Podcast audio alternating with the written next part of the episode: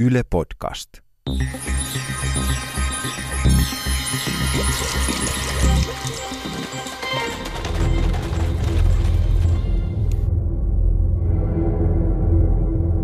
Olet varmaan kuullut pimeästä energiasta. Maailmankaikkeudessa, avaruudessa on pimeää energiaa, mutta ei tiedetä, mitä se oikein on. Jopa 68 prosenttia maailmankaikkeuden kaikesta aineesta selitetään pimeällä energialla. Silti ei tiedetä, mitä se on, vaikka maailmankaikkeus on sitä täynnä. Nyt tässä podcastissa käymme läpi tätä arvoituksellista avaruuden energiaa kahden haastateltavan voimin. Mukana ovat professori Keijo Kajantie ja dosentti Hannu Kurkisuonio Helsingin yliopistosta. Heistä aluksi on äänessä professori Keijo Kajantie. Pimeä energia ajatuksena se on ollut jo Einsteinista alkaen ollut. Se on Einsteinin yhtälössä semmoinen aivan luonnollinen lisätermi. Kun siellä on semmoinen mahdollisuus panna yksi termi, niin se voi olla nolla tai se voi olla jotain muuta. Et se, on, se on ollut siellä jo Einsteinin alusta alkaen. Siis yleisessä suhteellisuusteoriassa? Siis yleisessä suhteellisuusteoriassa sen perusyhtälöissä. Siellä on yksi termi, joka pitää sisällään tämmöisen efektin. Ja jos se on nolla, niin se oikeastaan tarvitsisi selityksen. Se on oikeastaan parempi, että se on eri suuri kuin nolla, niin sitten se pitää tietysti selittää sen arvo. No ei sitä ole nyt vaan pystytty selittämään. Niin, sitä on sanottu tuossa Einsteinin yhtälössä kosmologiseksi vakioksi. Sitä ei oikeastaan näy muuta, kuin katsotaan koko maailmaa kokonaisuutena. Ja sehän tässä on ihmeellistä just tässä tässä pimeässä energiassa tai kosmologisessa vakiossa, että täytyy katsoa koko maailmankaikkeutta kokonaisuutena. Että ihminen tässä nyt katsoo koko, koko olemassaoloa ja sen kehitystä ihan synnystä sitten tulevaisuuteen kokonaisuutena.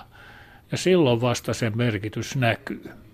Tuo Einsteinin yleinen suhteellisuusteoria, niin se on painovoimayhtälö tai siis gravitaatioyhtälö. Siis mikä tämän kosmologisen vakion suhde on nyt tähän painovoimaan? No siis kun maailmankaikkeus laajenee, niin painovoimahan sitä pitää, pitää säännöstelee sitä. Että se on ihan niin kuin heittää pallon ylöspäin, painovoima vetää sen alaspäin. Kun maailmankaikkeus laajenee, niin sitäkin painovoima jotenkin ohjaa. Ja tietysti vaan nyt näillä valtavan suurilla skaaloilla, koko maailmankaikkeuden skaaloilla – ja itse asiassa tätä kosmologista vakiota ei sitä ollenkaan näekään tämmöisissä pienissä etäisyyksissä. Kun maa kiertää aurinkoa, niin ei siinä näy tätä kosmologista vakiota. Tai sitten kun aurinko kiertää jotain linnunradan keskustaa, ei siinäkään näy. Et se näkyy vasta sitten aivan näillä, näillä jättimäisillä etäisyyksillä eri tähtijärjestelmien galaksien välillä täytyy niin suurilla etäisyyksillä tutkia, niin sitten vasta näkyy tämä kosmologinen vakio. Se jotenkin liittyy siihen, että kun maailmankaikkeus laajenee, niin sehän laajenee sillä lailla, sehän ei laajene mihinkään ulospäin, vaan se laajenee sisäisesti.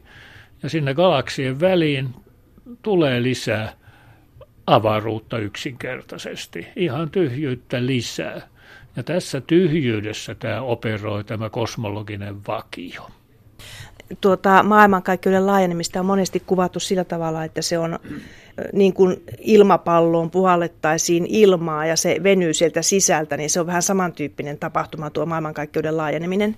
Joo, siis tämä on hyvin tärkeä, kun tätä yrittää, jos tavallinen ihminen yrittää mieltää, mitä se on, niin siis ei pidä ajatella, että lahjenee minnekään ulospäin. Ei ole mitään tämän maailmankaikkeuden ulkopuolella. Me ollaan sen sisällä ja se laajenee. Ja kun se laajenee, niin se merkitsee just sitä, että tulee sitä tyhjää sisälle. No ei se taas se tyhjä näy tässä meidän ympäristössä. Siinä toimii tämä tavallinen painovoima täytyy todella mennä tuonne galaksien väliin. Siis puhutaan semmoisista satojen miljoonien valovuosien etäisyyksistä. Ja siellä kun tapahtuu tätä laajenemista, niin siellä tämä kosmologinen vakio operoi. Eli se tosiaankin toimii vain valtavan suuressa mittasuhteessa avaruudessa, tai se näkyy siellä isoissa mittakaavoissa, ei tämmöisissä ihmisen aurinkokunnan mittakaavoissa. Siis nimenomaan, tämä on siis tosiasia ja, ja, ja siis sen takia sitä ei ole aikaisemmin nähtykään. Ei ole kokeellisissa mittauksissa nähty, kun ei se, ei se näy millään lailla. Kun maa kiertää aurinkoa, se toimii tavattoman tarkasti sitten ilman kosmologista vakio.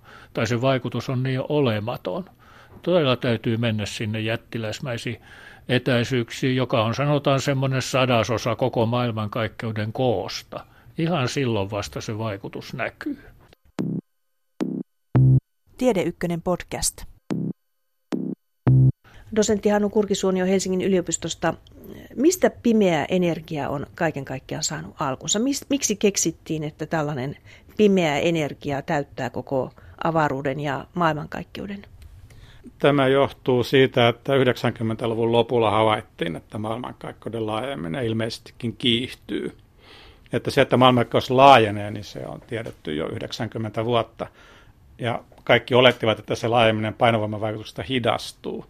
Mutta sitten kun sitä hidastumista pyrittiin mittaamaan, niin lopulta saatiin selville, että se ei hidastukaan, vaan se kiihtyy. Ja tämä oli vähän yllättävä ja outo tulos. Ja yksi mahdollinen selitys, mikä voisi aiheuttaa tämän kiihtymisen, on se, että maailmankaikkeuden täyttäisi tämmöinen tasaisesti jakautunut uusi energiamuoto, tai siis aikaisemmin tuntematon energiamuoto, jolla on se ominaisuus, että se maailmankaikkeuden laajetessa se energian tiheys ei juurikaan laske, jolloin tällä, on se, tällä olisi tätä laajenemista kiihdyttävä vaikutus. Et mehän ei varmasti tiedetä, että tämä on oikea selitys, että toinen mahdollinen selitys on muuttaa painovoimalakia, eli Einsteinin yleistä suhteellisuusteoriaa, niin että se suurilla etäisyyksillä käyttäytyykin jollain muulla, käyttäytyykin sellaisella tavalla, että siihen liittyy tämä kiihtyvyys. Mutta yleensä tähän ilmiöön viitataan tällä pimeä energia termillä, että mikä sen todellinen selitys on, niin sitä ei vielä tiedetä. Mitä silloin 90-luvun loppupuolella tapahtui, kun tämä havaittiin? Siis millä tavalla tämä kiihtyvä laajeneminen havaittiin? No tätä laajenemisen kiihtymistä, tätä laajenemisen historiaa, kun havaitaan, se perustuu ensinnäkin siihen, että, että kun me katsomme hyvin suurille etäisyyksille, niin me katsomme samalla ajassa taaksepäin, koska valolla kestää tietty aika kulkea jostakin kaukaa tänne. Eli tällä tavalla me pystymme tätä maailmankaikkeuden laajenemisen historiaa saamaan selville. Että se, että kuinka kaukana me näemme jonkun kohteen, niin se liittyy siihen, että kuinka kauan valolla on kestänyt tulla sieltä tänne. Ja tämä etäisyyden ja ajan suhde riippuu siitä, kuinka nopeasti maailmankaikkeus on laajentunut sinä aikana, kun se valo kulkee sen matkan. Ja nyt jos meillä on joku tapa määrittää se, kuinka kaukana joku kohde on, ja samalla kuinka paljon maailmankaikkeus on laajentunut siinä aikana, kun se valo on kulkenut tämän matkan, niin tällaisista havainnoista yhdessä voimme ratkaista tämän laajenemisen aikakehityksen.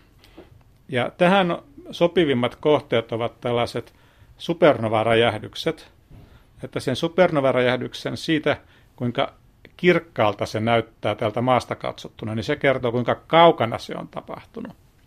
Ja sitten tämän supernovan spektriviivoista, eli siellä havaitaan tällaisia tiettyjen atomien energiatasoisien välisiin siirtymiin liittyviä spektriviivoja, eli puuttuu joku aallonpituus siitä supernovan säteilystä, niin se, että millä aallonpituudella ne havaitaan, niin se kertoo sen, että kuinka paljon maailmankaikkeus on laajentunut tämän räjähdyksen jälkeen, eli sen aikana, kun valo on kulkenut tämän matkan.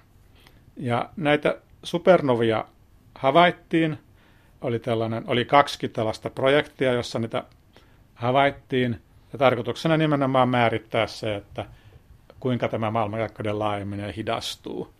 Ja sitten nämä molemmat ryhmät saivat tulokseksi, että ei se hidastukaan, vaan se kiihtyy. Eli se oli yllätys se tulos? Tulos oli yllätys. Se ei ollut ehkä siinä mielessä täysin odottamaton, että meillä oli eräitä mysteerejä kosmologiassa, jotka liittyy siihen, että esimerkiksi vanhimpien tähtien arvioidut iät niin olivat suurempia kuin maailmankaikkeuden arvioitu ikä, jos oletetaan, että se maailmankaikkeuden laajeminen hidastuu. Ja nyt kun maailmankaikkeuden laajeminen kiihtyykin, se tarkoittaa sitä, että se laihminen on aikaisemmin ollut hitaampaa, joten maailmankaikkeudella on kestänyt kauemmin laita tähän nykyiseen kokoonsa. Eli toisin sanoen maailmankaikkeus onkin vanhempi kuin silloin aikaisemmin luultiin, ennen kuin me havaittiin, että tämä laajemminen kiihtyy. Eli tämä oli siinä mielessä hyvä tulos, että se selitti erään toisen ongelman, mikä oli kosmologiassa. Maailmankaikkeushan on nykykäsityksen mukaan noin 13,8 miljardia vuotta vanha. Tuliko se, se ikä silloin määriteltyä tuossa vaiheessa? Nämä supernoviin liittyvät havainnot, niin ne, niistä voidaan kyllä määrittää sitä maailmankaikkeuden ikää, kun sitten siihen lisätään se tieto siitä, mikä on maailmankaikkeuden nykyinen laajenemisnopeus se ei ole tarkin tapa määrittää maailmankaikkeuden ikää, koska näistä supernova-havainnoista ei saada niin tarkasti tätä nykyistä laajenemisnopeutta. Että itse asiassa tarkimmat havainnot, tai se tarkka arvo perustuu enemmänkin kosmisen taustasäteilyn havaintoihin, joissa havaitaan, mikä kokoisena taivaalla näkyvät tietyt varhaisen maailmankaikkeuden rakenteet. Mutta nämä supernova-havainnot on apuna tässä määrittämisessä ja niistä yksinäänkin saadaan se jollakin tarkkuudella. Tiedetäänkö tällä hetkellä tarkkaan, että miten maailmankaikkeus kiihtyvästi laajenee, siis kuinka paljon tämä venyy tämä maailmankaikkeus nyt tietyssä aikayksikössä? Se, kuinka paljon maailmankaikkeus laajenee tällä hetkellä, niin se on eri asia kuin mikä on tämä laajenemisen kiihtyvyys. Eli se on nopeuden ja kiihtyvyyden välinen ero. Ja se, kuinka nopeasti maailmankaikkeus laajenee tällä hetkellä, se tiedetään muutaman prosentin. Se on pystytty määrittämään muutaman prosentin tarkkuudella ja se yleensä annetaan sellaisina yksiköissä kuin kilometriä sekunnissa megaparsekkia kohti, missä megaparsek on tyypillinen kahden galaksin välinen etäisyys. Eli se kertoo, että – että jos otetaan kaksi galaksia, jotka ovat lähellä toisiaan, niin niiden välinen etäisyys kasvaa 70 kilometriä sekunnissa. Mutta jos otetaan joku toinen galaksi, joka on meitä sata kertaa kauempana, niin etäisyys siihen sitten kasvaa satakertaisella nopeudella, koska jokainen sadasosan pätkä laatineetellä 70 kilometriä sekunnissa, niin yhteensä se etääntyy 7000 kilometriä meistä sekunnissa. Tämä kiihtyvyys niin tota, sitä ei ole kovin suurella tarkkuudella määrit. On havaittu, että siis se kiihtyy, mutta sitä ei ole, se epätarkkuus siinä on kymmeniä prosentteja, mutta se voidaan esimerkiksi havainnosta päätellä, että se kiihtyminen alkoi joskus 6 miljardia vuotta sitten. Ja siitä ollaan siis varmoja nyt tästä tuloksesta, että maailmankaikkeus laajenee kiihtyvästi. Siitä ollaan melko varmoja sille on, on yritetty esittää vaihtoehtoisia selityksiä näille havainnoille, jotka perustuisi siihen, että miten maailmankaikkeuden epähomogeniat, eli se, että kun tämä valo tulee niistä kaukaisista kohteista, niin se kulkee tihempien ja harvempien alueiden läpi ja se vaikuttaa siihen, miltä nämä kaukaiset kohteet näyttävät.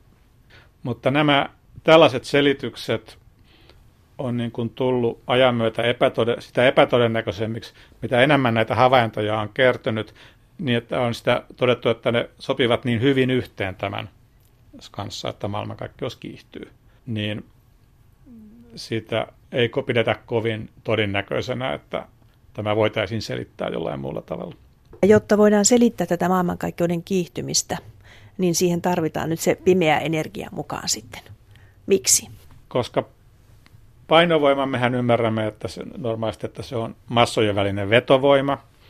No, tämä on itse asiassa Newtonin painovoimateoria 1600-luvulta, ja nykyinen painovoiman teoria on tämä Einsteinin yleinen suhteellisuusteoria vuodelta 1915, jossa ymmärretään, että painovoima oikeastaan ei ole voima ollenkaan, vaan se on avaruusajan kaarevuutta. Ja tämä Einsteinin teoria eroaa tästä Newtonin teoriasta nimenomaan sellaisissa tapauksissa, että meillä on hyvin suuri paine tai hyvin voimakkaita vuorovaikutuksia ja tällaisilla energiakentillä, niin se painovoiman käytös voi olla varsin erilaista yleisessä suhteellisuusteoriassa kuin Newtonin teoriassa. Ja tietyissä tapauksissa se voi toimia silloin hylkivänä tai poistovoimana, eli se silloin kiihdyttää laajenemista eikä hidasta. Ja siihen tarvitaan nimenomaan tällainen energiakenttä, johon liittyy negatiivinen paine. Ja energiakentän paine on silloin negatiivinen, jos se energiakentän tiheys ei laske maailmankaikkeuden laajetessa. Eli tietysti mielessä se kokonaisenergia ei silloin säily, ja tämä on ihan ok yleisessä suhteellisuusteoriassa, koska energian säilyminen liittyy siihen, että maailmankaikkeus on samanlainen kaikkina aikoina, ja kun maailmankaikkeus laajenee, niin se ei olekaan samanlainen kaikkina aikoina, ja sen takia ei tarvitse energian kanssa säilyä. Eli näin tällainen, me emme tunne tällaisia energiakenttiä. Me, tu, meille tuttuja energiakenttiä on sähkökenttä ja magneettikenttä, mutta niillä ei ole tällaista ominaisuutta. Mutta teoreettisesti me voimme kuvitella tällaisia kenttiä ja ehkä joku tulevaisuuden hiukkasfysiikan teoria sisältää luonnostaan tällaisen kentän, mutta tällä hetkellä se pitää tavallaan lisätä teoriaan käsin selittämään tämä kiihtyvä laajeneminen.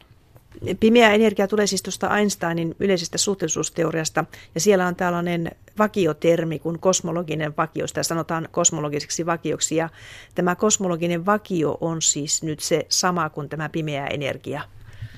No, jos tällä, tämä pimeällä energialla on se ominaisuus, että se energiatiheys pysyy koko ajan samana, silloin se on vakiotiheys kaikkialla, niin silloin se on sama asia kuin tämä Einsteinin kosmologinen vakio, ainakin käytännössä – Alun perin se Einsteinin ajatus tästä kosmologisesta vakiosta oli se, että se on vain tämä tähän hänen yhtälöihinsä lisättävä lisätermi, mutta se toimii täsmälleen samalla tavalla tämän maailmankaikkeuden käytöksen kannalta kuin tällainen energiakenttä, jolla on kaikkialla ja kaikkina aikoina sama energiatiheys. Näin niin kuin käsitteellisesti tässä on kaksi erilaista selitystapaa, Toinen on muuttaa painovoimateoriaa ja toinen on lisätä tällainen uusi energiakenttä. Ja tämä kosmologinen vakio on tällainen erikoistapaus, joka voidaan ymmärtää kummalla tavalla halutaan, koska se ei pysty havainnoista sanomaan, että onko tämä teorian muokkausta vai uusi vakioinen energiakenttä. Mikään havainto ei erota näitä kahta vaihtoehtoa toisistaan. Mutta sitten on muita mahdollisuuksia, dynaamisemmin käyttäytyviä energiakenttiä, jotka muuttuvat paikan ja ajan funktiona. Ja sitten on monimutkaisempia painovoimateorian muotoiluja, ja nämä sitten eroavat toisistaan havaintojen perusteella, ja siksi tulevaisuuden havainnoilla me pyrimme niin kuin erottamaan nämä kaksi selitysmahdollisuutta. Ja tietysti meillä on se mahdollisuus, että se selitys on nimenomaan tämä kosmologinen vakio, mutta tätä ei teoreettisesti pidetä tyydyttävänä selityksenä, koska – tämä kosmologisen vakion arvo on outo. Se on suuruudeltaan hyvin poikkeava siitä, mitä me luonnostaan odottaisimme sen olevan esimerkiksi kvanttikenttäteoreettisten päättelyiden perusteella. Joten siksi ajatellaan, että se mieluummin saisi olla joku dynaaminen kenttä kuin tällainen vakio. Mikä sen arvo on? Mikä tuon kosmologisen vakion arvo on, joka siis on nyt ei täysin hyväksytty arvo? No se vakio voidaan antaa energiatiheytönä, eli se on kilogrammoja per kuutiometri ja en nyt muista ulkoa, se on joku 10 potenssiin miinus 27 kilogrammaa kuutiometrissä, eli hirvittävän pieni tiheys, mutta se on siis tämä maailmankaikkeuden keskimääräinen tiheys, josta 70 prosenttia olisi tätä pimeää energiaa. Ja se on niin kuin hiukkasfysiikan kannalta hirvittävän pieni tiheys, kun luonnolliset hiukkasfysiikan energiatiheydet tällaisille kentille on ennemminkin paljon suurempia kuin tämmöiset meidän arkipäiväiset tiheydet, eikä tällaisia hirvittävän pieniä tiheyksiä kuin mikä on tämä maailmankaikkeuden nyky, nykyinen keskitiheys. Sen pitäisi sen arvon olla siis mielellään suurempi. Teoreettiselta kannalta odottaisi sen, sen luonnollinen arvo olisi hirvittävän paljon suurempi. Toisaalta, jos se olisi hirvittävän paljon suurempi, niin tämä maailmankaikkeus olisi lähtenyt kiihtyvästi laajenemaan paljon aikaisemmin ja olisi laajentunut niin nopeasti, että ei mitään galaksia ja aurinkokuntia olisi ehtinyt syntyäkään. Mielenkiintoinen asia nyt siis, kun, kun sanoit nyt tuon kosmologisen vakion arvon, niin se on siis laskennallisesti saatu aikaan. Että sitä ei ole missään todellakaan havaittu tai mitattu. No siis tämä on, tämä on se maailmankaikkeuden laajenemisnopeus, joka kertoo sen, mikä on maailmankaikkeuden keskimääräinen tiheys. Ja jos me ja se, että tämä maailmankaikkeuden laajeneminen kiihtyy, niin siitä, miten se kiihtyy, voidaan päätellä, että tätä pimeää energiaa pitäisi olla noin kaksi kolmasosaa tai noin 70 prosenttia tästä maailmankaikkeuden kokonaistiheydestä. Eli siinä mielessä se on havaittu, että on havaittu maailmankaikkeuden laajenemisnopeus, joka sitten teoria kertoo, että sen pitäisi vastata tätä tiheyttä ja tästä tiheydestä kaksi kolmasosaa sitten pitäisi olla tätä pimeää energiaa, jos pimeä energia on tämän kiihtyvyyden selitys. Mitä tapahtui silloin kuusi miljardia vuotta sitten suunnilleen, kun tämä maailmankaikkeus alkoi kiihtyvästi laajata? Mikä, mitä siis tiedetään silloin maailmankaikkeudessa olleen ja tapahtuneen? Sinä hetkenä ei tapahtunut välttämättä mitään erityistä juuri silloin. Kysymys on vain siitä, että maailmankaikkeuden laajetessa niin tavanomaisen aineen tiheys putoaa, kääntää verrannoisena maailmankaikkeuden tilavuuteen, kun taas tämä pimeä energian tiheys ei juurikaan muutu. Eli sen takia kauan sitten, kun maailmankaikkeus oli paljon pienempi, tavallisen aineen tiheys oli hirvittävän paljon suurempi. Ja kun se koko ajan laskee, niin se sitten jossakin vaiheessa putoaa tämän pimeän energian lähes vakiona pysyvän tiheyden alle, ja kun näin käy, niin sitten siinä vaiheessa suunnilleen alkaa myös tämä laajeminen kiihtyä. Eli ensin maailmankauden laajeminen hidastuu, mutta sitten se hidastuu vähemmän ja vähemmän, ja sitten se ei enää hidastu, ja sitten sen jälkeen se kiihtyy. Että tämä ei ollut mikään äkillinen muutos, mutta tämä voidaan nyt määrittää, että koska tämä hidastuvuus muuttui kiihtyvyydeksi. Kaikesta kirjallisuudesta ja, ja tästä haastattelustakin päätellen, siis tämä on melkoinen arvoitus, tämä pimeä energia fyysikoille tällä hetkellä. No kyllä on, koska meillä ei ollut mitään valmista teoriaa, joka olisi sisältänyt tämän pimeän energian. Että tätä voidaan verrata tähän toiseen kosmologiseen ongelmaan, pimeään aineeseen, joka on hiukkasfyysikoiden mielestä hyvin luonnollinen asia, että hiukkasfysiikan teoriat sisältävät paljon kandidaatteja, luonnollisia kandidaatteja tälle pimeälle aineelle. Sen sijaan pimeälle energialle ei ole tarjolla mitään valmiita kandidaatteja, vaan niitä on pitänyt sitten erikseen ruveta keksimään sen jälkeen, kun tämä laajenemisen kiihtyminen havaittiin.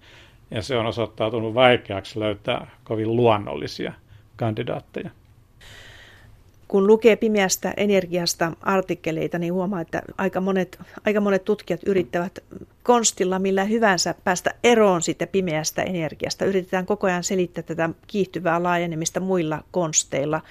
Onko se niin, että pääosa fyysikoista tukeutuu tähän Einsteinin yleiseen suhteellisuusteoriaan vahvasti ja, ja että se, se on se hyväksytty teoria ja sen perusteella nyt sitten, jos sitä pidetään hyväksyttynä teoriana, niin sen perusteella tämmöistä pimeää energiaa saattaisi olla. Se nyt ei välttämättä ole niin, että, että suuri enemmistö. Siinä on nyt vähän se, että jotakin pitää uutta nyt lisätä tähän meidän nykyiseen tietoon luonnonlaista, että sitten, että onko, halutaanko mieluummin esittää, että meillä on tämmöisiä uusia aikaisemmin tuntemattomia energiakenttiä, vai halutaanko me muuttaa tällaisia luonnonlakeja, jotka kaikkialla muualla tuntuvat toimivan. Että yleinen suhteellisuusteoria toimii kaikissa muissa ilmiöissä. Ja, eli se on hyvin vahvalla pohjalla muuten painovoiman teoriana. Mutta toisaalta kaikista suurimmilla etäisyyksillä yleistä suhteellisuusteoriaa ei oikeastaan testaa muu kuin kosmologia. Ja, ja juuri siellä sitten on tämä kiihtyvän laajenemisen ilmiö. Eli voi olla, että yleinen suhteellisuusteoria on sitten vain teoria, joka on approksimaatio lyhemmillä etäisyyksillä todellisesta painovoiman teoriasta. Tässä nämä lyhyemmät etäisyydet ovat nyt sitten kaikki etäisyydet, jotka ovat selvästi lyhempiä kuin tämä havaittavan maailmankaikkeuden koko. Niin, eli siis suurissa mittasuhteissa tuo Einsteinin suhteellisuusteoria ei kenties pätisi, mutta pätee pienemmissä mittakaavoissa. Kyllä, aivan. Aivan samalla tavalla kuin esimerkiksi Newtonin mekaniikka pätee pienemmillä nopeuksilla, mutta sitten kun lähdetään, aletaan lähestyä valon nopeutta, niin me tarvitaan suhteellisuusteoriaa, niin nyt sitten, jos me voi olla, että sitten suhteellisuusteoriakaan, siis yleinen suhteellisuusteoriakaan ei ole riittävän teoria sitten hyvin, hyvin suurilla etäisyyksillä, vaikka se toimii hyvin pienemmillä. Sehän on kiehtovaa tuollainen. Siinähän on suuri arvoitus ratkaistavana. No siinä on suuri arvoitus ratkaistavana ja siinä on teoreetikoille paljon mahdollisuuksia keksiä uusia teorioita selittämään tätä ilmiötä. Siellä ei ole vaan mitään löytynyt sellaisia selityksiä, jotka niin tuntuisivat kovin luonnollisilta, että, että on eräs tällainen kokoama artikkeli, johon oli koottu näitä kaikkia mahdollisia selityksiä tälle kiihtyvälle laajenemiselle, jotka voidaan jakaa siis kahteen pääluokkaan. Erilaiset pimeän energian mallit ja sitten erilaiset suhteellisuusteorian korjaukset suurella energioilla niin, tai suurilla etäisyyksillä, niin tämä kirjoittaja totesi sitten johdannossaan, että vaikuttaa siltä, että mitä enemmän tätä toista vaihtoehtoa tutkii, sitä enemmän alkaa tuntua, että tässä on sittenkin se toinen vaihtoehto, jota, josta sitä selitystä kannattaa etsiä. Katsoin kirjallisuudesta näitä pimeän energian artikkeleita, niin siellä oli todellakin yritetty selittää sitä monella eri näkökulmalla. Itsekään en tietenkään niitä ymmärrä niitä artikkeleita, mutta sen verran huomasin, että vastustettiin tätä vallassa olevaa teoriaa. On esitetty kaikenlaisia asioita, että olisi tämmöinen pimeän energian hiukkanen. Ja nyt tuossa äsken kerroit, että voisi olla tämmöinen energiakenttä avaruudessa, jota ei tunneta, niin sisältäisikö se kenties tämmöisen hiukkasen sitten, joka on siis uusi, jota ei tiedetä mitä se on? No siis kyseessä on jotakin, joka on uutta, josta emme tiedä, mitä se on. Että tavallisimmin mitä pimeä energia ajatellaan niin, että se on joku kenttä eikä hiukkanen, mutta siihen voidaan sitten kyllä liittää joku hiukkanen. Ja sitten kysymys on siitä, että minkälaiset vuorovaikutukset näiden hiukkasten välillä on. Ja sitten jos tähän pimeään energiaan liittyy jotakin uusia, aikaisemmin tuntemattomia vuorovaikutuksia, niin sitten voidaan kysyä, että no onko tämä uusi vuorovaikutus, voidaanko se itse asiassa ajatella, että se liittyy painovoimaan, että onko tämä pimeän energian tai näiden pimeän energian hiukkasten teoria sitten oikeastaan samalla teoria, jossa on yleistä suhteellisuusteoriaa muutettu, ja sen takia itse asiassa ei ole selvää rajaa näiden kahden perusselitystavan välillä, että meillä on sellaisia selitystapoja, jotka voidaan tulkita joko uudeksi energiakentäksi tai painovoimateorian muokkaamiseksi sillä tavalla, että se painovoimateoria näyttää olevan tämmöinen uudenlainen voimakomponentti, joka on sitten tällainen voima tämän pimeä energiahiukkasten välillä. Nyt Euroopan avaruusjärjestö laukaisee vuonna 2020 näiltä näkymin Euclid avaruustutkimussatelliitin avaruuteen selvittämään näitä asioita. Siis missä tilanteessa tällä hetkellä ollaan Euclidin suhteen? Siis toteutuuko tuo vuonna 2020? Sen alkuperäinen suunniteltu laukaisu oli tarkoitus olla maaliskuussa 2020 ja nyt sitä on lykätty joulukuuhun. Ja tällaisissa projekteissa on tavallista, että näitä lykkäyksiä tulee. Olin aikaisemmin mukana tässä avaruusjärjestön Planck-satelliittiprojektissa, jonka alkuperäinen laukaisupäivä piti olla vuonna 2017 ja se laukaisu toteutui vasta vuonna 2019. Joten luulen, että tämä 2020 niin on varsin todennäköistä, että siinä ei pysytä, koska siihen ei tarvita enää kuin kuukauden viive, että se siirtyy seuraavalle vuoden puolelle. Mutta se on nyt edelleen tavoitteena se joulukuu 2020, mutta ei olisi mitenkään yllättävää, jos se viivästyisi esimerkiksi vuodella.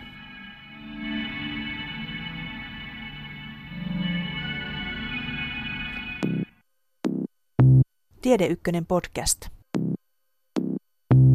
Dosentti Hannu Kurkisuonio siis, miten Euclid lähtee selvittämään tätä pimeän energian kysymystä? Pimeä energiahan ilmeisesti on sellaista jotakin, mitä ei suoraan pysty havaitsemaan. Eli me havaitsemme sen vaan sen painovoimavaikutuksen kautta, eli sitä kautta, että se kiihdyttää tätä laajenemista, Ja jos kyseessä on sitten painovoimateorian muokkaaminen suurilla etäisyyksillä, eikä tällainen uusi energiakenttä, niin silloin sen pitäisi vaikuttaa myös siihen, miten galaksijoukot muodostuvat maailmankaikkeuden historian aikana. Ja tämän Euklidin tarkoitus on nimenomaan mitata mahdollisimman suurella tarkkuudella näitä kahta asiaa. Toisaalta sitä, mikä on tämä maailmankaikkeuden laajenemishistoria ihan tarkalleen, että kuinka paljon se on missäkin vaiheessa hidastunut tai kiihtynyt. Ja sitten sitä, että mitata hyvin suurella tarkkuudella sitä, että kuinka galaksijoukot ovat muodostuneet, että kuinka nämä tihentyvät, millä nopeudella ne ovat kasvaneet. Ja näitä kahta havaintojoukkoa sitten verrataan eri teorian ennusteisiin. Ja, ja se, miten näitä havaitaan, on oleellisesti kartotetaan se, miten aine on ja galaksit ovat jakautuneet maailmankaikkeuteen. Teoklid valokuvaa yli kolmasosan koko taivaasta, valokuvaa miljardeja galakseja, ja näistä havainnoista voidaan määrittää toisaalta se, että miten galaksit ovat jakautuneet avaruuteen, ja koska kaukaiset galaksit sijaitsevat myös menneisyydessä, niin näiden galaksien jakaumasta nähdään, miten galaksien väliset etäisyydet ovat kasvaneet ajan myötä. Ja siitä saadaan tämä maailmankaikkeuden laajenemishistoria. Ja sitten tämä liittyy, tämä projekti myös pimeään aineeseen, koska maailmankaikkeuden aineesta on viisi kuudesosaa pimeää, silmälle näkymätöntä ainetta, kaikin tavoin näkymätöntä ainetta, ja sen voimme havaita myöskin ainoastaan sen painovoimavaikutusten avulla. Ja Euclid havaitsee tämän pimeän aineen painovoimavaikutukset sitä kautta, miten se pimeän aineen painovoima on taivuttanut valoa, kun se valo on matkaannut kaukaisista galakseista tänne meille. Eli tästä johtuen galaksit näkyvät hieman vääristyneinä meille. Ja näin määrittämällä kaikkien galaksien näennäinen muoto, sitä voidaan tilastollisesti päätellä, kuinka se muoto on missäkin suunnassa vääristynyt, ja siitä voidaan ratkaista, miten tämä pimeä aine on jakautunut avaruuteen. Ja nyt sitten siitä, että miten se pimeä aineen rakenne, se jakauma on erilainen lähempänä nykyhetkeä kuin tuolla kauempana menneisyydessä suurilla etäisyyksillä, niin siitä näemme, miten nämä painovoima on voimistanut näitä pimeän aineen rakenteita. Ja tästä sitten pystymme vertaamaan, että onko se kasvanut sillä tavalla tämä rakenne, kun yleinen suhteellisuusteoria ennustaa, että sen pitäisi tapahtua tässä tällä tavalla kiihtyvässä laajenemisessa vai jollakin muulla tavalla. Ja jos on jollakin muulla tavalla, niin silloin meidän pitää muuttaa tätä painovoimateoriaa, meidän pitää muuttaa yleistä suhteellisuusteoriaa. Löytyykö se ratkaisu, miten sitä pitää muuttaa, niin suoraan niistä mittaushavainnoista? Joudutaanko sinne siis kehittämään uusi teoria?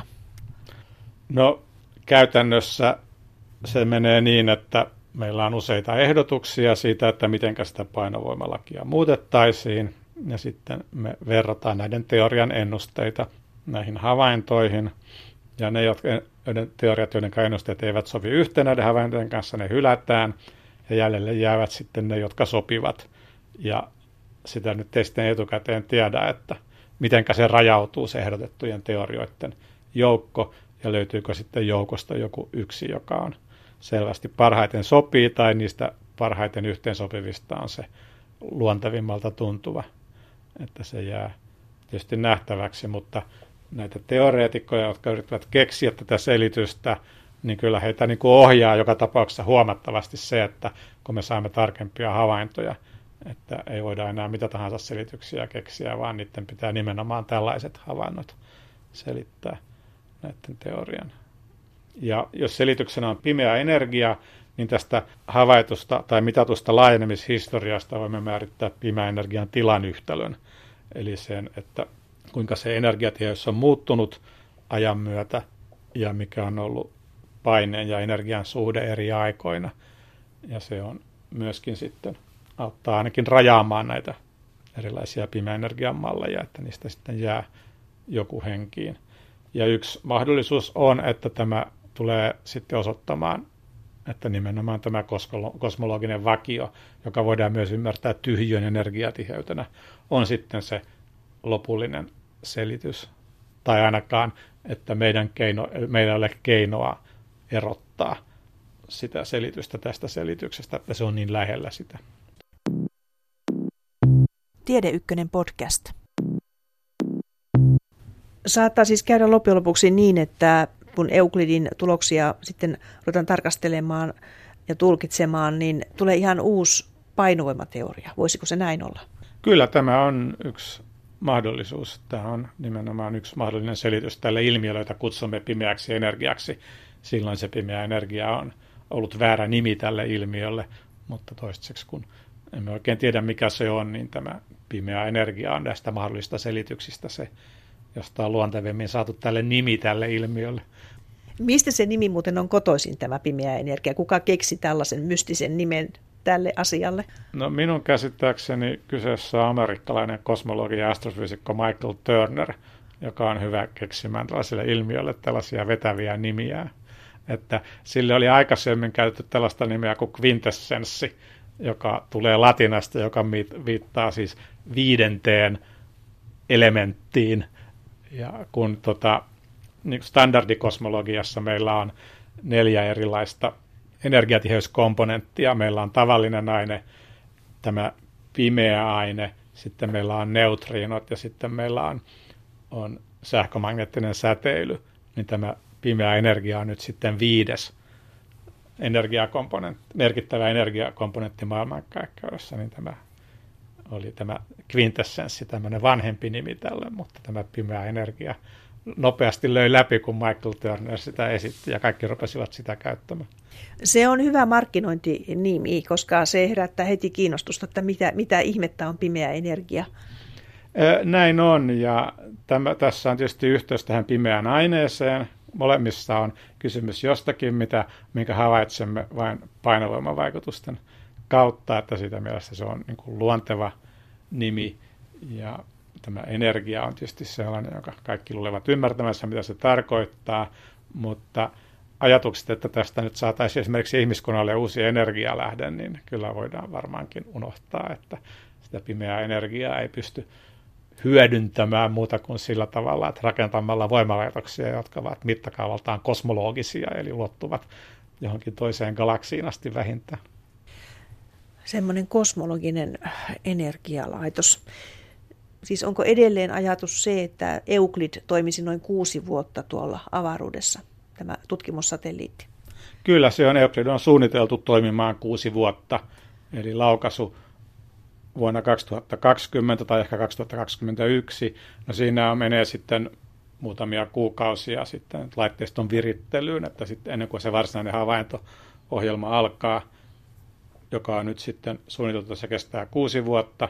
No sitten se ei välttämättä ole lopussa se laitteen instrumentit, siinä tapahtuu ajan myötä erilaista kulumisilmiötä, että ne valokuvauslevyt tai tällaiset ken, valokuvauskennot siinä, niin vähitellen rapautuvat kosmisten säteiden vaikutuksesta, että se vähitellen ne instrumentit huononevat ajan myötä.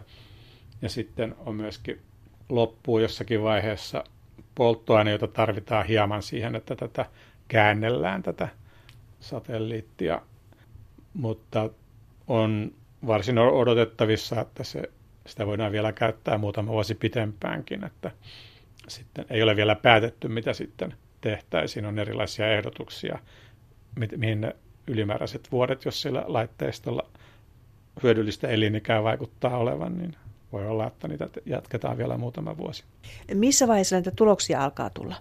No ensimmäiset tulokset tulevat varmaan noin kaksi ja puoli vuotta laukaisun jälkeen, että kun havaintoja on tehty vuoden ajan, niin tätä havaintomäärää pystytään jo hyödyllisesti analysoimaan, ja tähän analyysiin on sitten varattu toinen vuosi, eli tai runsas vuosi, 14 kuukautta itse asiassa – että kaiken kaikkiaan noin kaksi ja puoli vuotta laukaisusta, niin siinä vaiheessa pitäisi olla ensimmäinen Euclidin tulosten julkistus. Vajaa kymmenen vuotta vielä. No niin, mitä siitä nyt tulee? Joo, seitsemän, kahdeksan vuotta vissi. Aika jännittävät asiat kuitenkin sieltä saadaan sitten selville. Kyllä joo, ja tietysti nämä ensimmäisen vuoden havainnot ovat vielä epätarkempia kuin ne lopulliset kuuden vuoden havainnot, mutta kyllä ne jo tuovat uutta tietoa. Kuulostaa semmoiselta hankkeelta, että se saattaisi laittaa aika pitkälle tätä nykyfysiikkaa uusiksi. Eli siinä mielessä hyvin merkittävä hanke, tämä Euclid. Kyllä, tämä on Euroopan avaruusjärjestönkin ohjelmassa kategoriassa perusfysiikka, eli uusia luonnonlakeja voidaan löytää tätä kautta. Että siinä mielessä tämä on fysiikka, nimenomaan fysiikan perusteisiin pureutuva projekti nimenomaan edustaa sitä päätä tässä Euroopan avaruusjärjestön tiedeohjelmassa.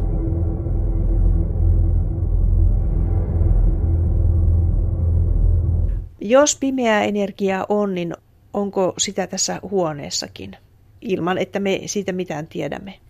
Kyllä, sitä on nimenomaan pimeän energian ajatukseen kuuluu, että se on hyvin tasaisesti jakautunut kaikkialle. Eli sitä on tässä meidän huoneessammekin yksi tuhannes kvadriljonas kilo kuutiometriä kohti. Eli se piileskelee tässä lähellä, mutta siihen on vaikea tunkeutua selvittämään sitä, että mitä se on.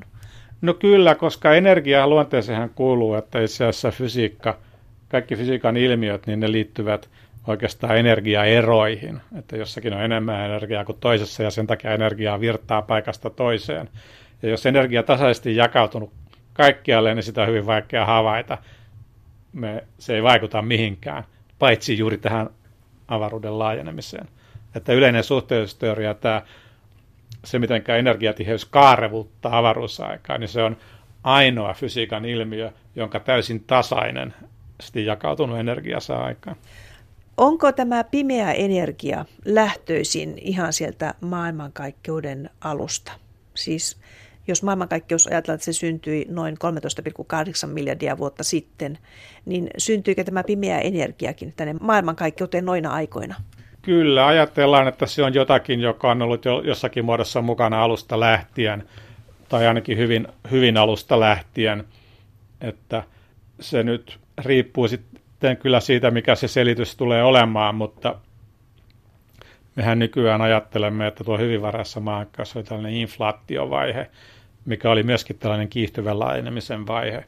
Ja siihen liittyy tällainen varhaisessa maailmankaikkeudessa ollut dynaaminen kenttä, joka siis muuttuu ajan myötä hitaasti, mutta käyttäytyy samalla tavalla kuin tämä pimeä energia tänä päivänä. Ja yksi mahdollinen selitys olisi, että tämä pimeä energia olisi siitä varhaisen maailmankaikkeuden inflaatiokentästä jäänyt semmoinen pieni ripe, joten silloin se olisi ollut hyvin tärkeässäkin roolissa siellä hyvin varhaisessa maailmankaikkeudessa sitten välillä, mutta sitten sen energiateollisuus olisi laskenut joksikin aikaa tai 10 miljardiksi vuodeksi tai 8 miljardiksi vuodeksi merkityksettömän pieneksi, mutta sitten se olisi taas tullut sitten muutama miljardi vuotta sitten tärkeäksi, kun kaikki muut energiatiedot olisivat laskeneet sen alle.